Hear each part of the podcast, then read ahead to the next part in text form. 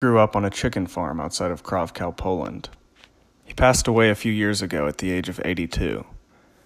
A few days before his passing on, due to an aggressive form of stomach cancer, he sat me down next to him in his old rocking chair and said in his familiar Polish accent, After I took the, the boat to New York, I promised to leave this story behind. He didn't look up as he spoke to me, simply staring into his black cup of coffee.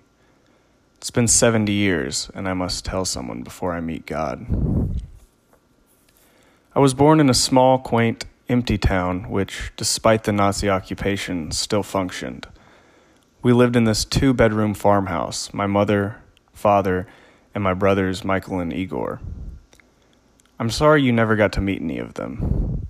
Anyway, Michael and Igor were twins, identical twins, actually and we had heard rumors of the Nazi fascination with identical twins. This forced us to be even more reserved. Even though we already lived in a secluded part of the countryside and the last occupied house in the town. In order to avoid getting into occupied towns, we basically ate only chicken and eggs for every meal, and whatever else Mama could gather together from the garden. It was lonely, but we survived. The thing that was most difficult for me was the fact I had to sleep in the basement. Due to Michael and Igor being only toddlers, they required my father and mother's attention. The basement was cold, with only a small window, and the moonlight was the only light I got. Because of this, I always delayed going down there until I was absolutely exhausted, so I wouldn't have to lie there awake. On the nights that I couldn't manage to sleep, I would look out of the window, which gave me a small view of the garden and the large abandoned water well. This was my daily activity throughout those lonely, war torn nights. In general, it was boring and uneventful, but occasionally I would catch a glimpse of a family, or even just a man, or two lovers, sneaking their way through our garden up to our front door they always looked rushed and frightened, and sometimes wore tattered uniforms. What would follow were horrible sounds of banging and pleadings for whoever lived there to open up, followed by an argument between my mother and father over whether we should let them in. He moved in the chair to adjust himself. You see, son, we didn't know it. Well, at least I didn't that we lived fairly close to the Auschwitz concentration camp and that those people were escapees. Well, father, did you let them in? I asked impatiently. No, he said.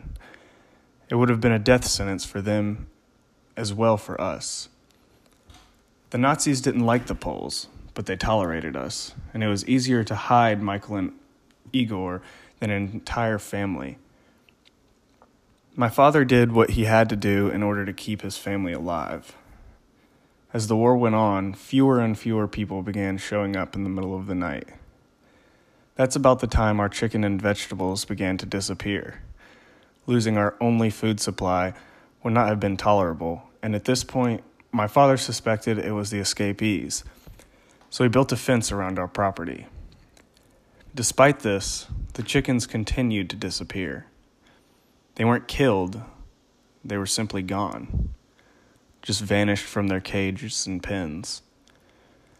One night I decided to stay up myself in order to see if I could find the answer. I battled my tiredness until the wee hours of the morning, and despite the poor lighting and rain, I caught a glimpse of what seemed to be a human figure run across the garden. I rushed upstairs to tell my father, and he ran outside with a knife the best home defense weapon we could afford, but we found nothing. No one. The next day, we did find something, though footprints, leading from the chicken cages to the water well. They were made in the wet mud from the rain, and they were of bare feet. No shoes, no socks, just feet. My father had mercy on the man who was trying to find refuge and left him a note indicating that he had two days to leave, and then he would begin to seal the well. I waited impatiently for my grandfather to tell me about the fate of the man. The following night, I got the idea to take a blanket down the well to the man since winter was creeping in. I waited until my parents were asleep and I snuck outside. I shouted something friendly down the well, indicating to the poor man that my intentions were benign, and I began my descent, clinging hand and foot to the pegs attached to the stone. As I neared the bottom, I smelled something absolutely horrific, and I pulled my father's flashlight from my pocket to try and shine it on it. It was then I came to the realization of how large the well was. Having been used to supply water for the entire town and its families in the past, families which no longer remained. But I found no man, only a hole, a gap in the stone where the wall of the well had collapsed, opening up to some type of crevice only two meters wide and three meters tall. Inside sat not a man, but an entire family, of which only a single skeleton like creature survived. The light reflected off of its sunken, decomposing poultry beside a woman and what I had suspect- suspected been her son and daughter. Children who couldn't have been much more than five years old, and they seemed to have been dead for weeks.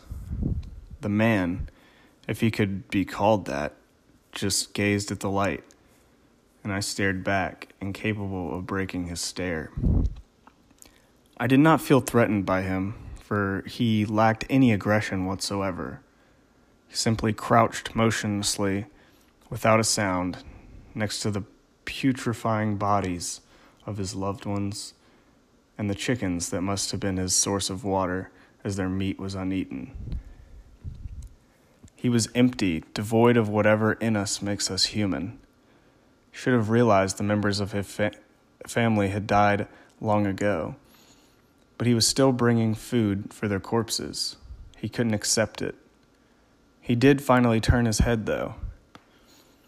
When I shone the light back onto the corpse of his daughter, he stared at her and then sat down closer to her and continued his vigil.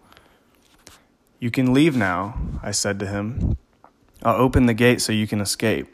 My father will seal the well in the morning. Please leave now. My young voice and advice seemed to have no effect on him. At that moment, I decided it would be better for me to climb back up the well and leave, and hope the man would follow and escape. As I began my climb, I shone the light on him one final time. What did you see, Grandpa? I shuddered. I saw a tear fall from his eye. He had become a man once again. He was only able to break free from the delusion after seeing the body of his daughter, which had until that time been obscured by the darkness. He realized that then he had been bringing food to not his family, but to corpses. That night it rained again, but in the morning when my father returned to seal the well, I found no footprints leading out of it.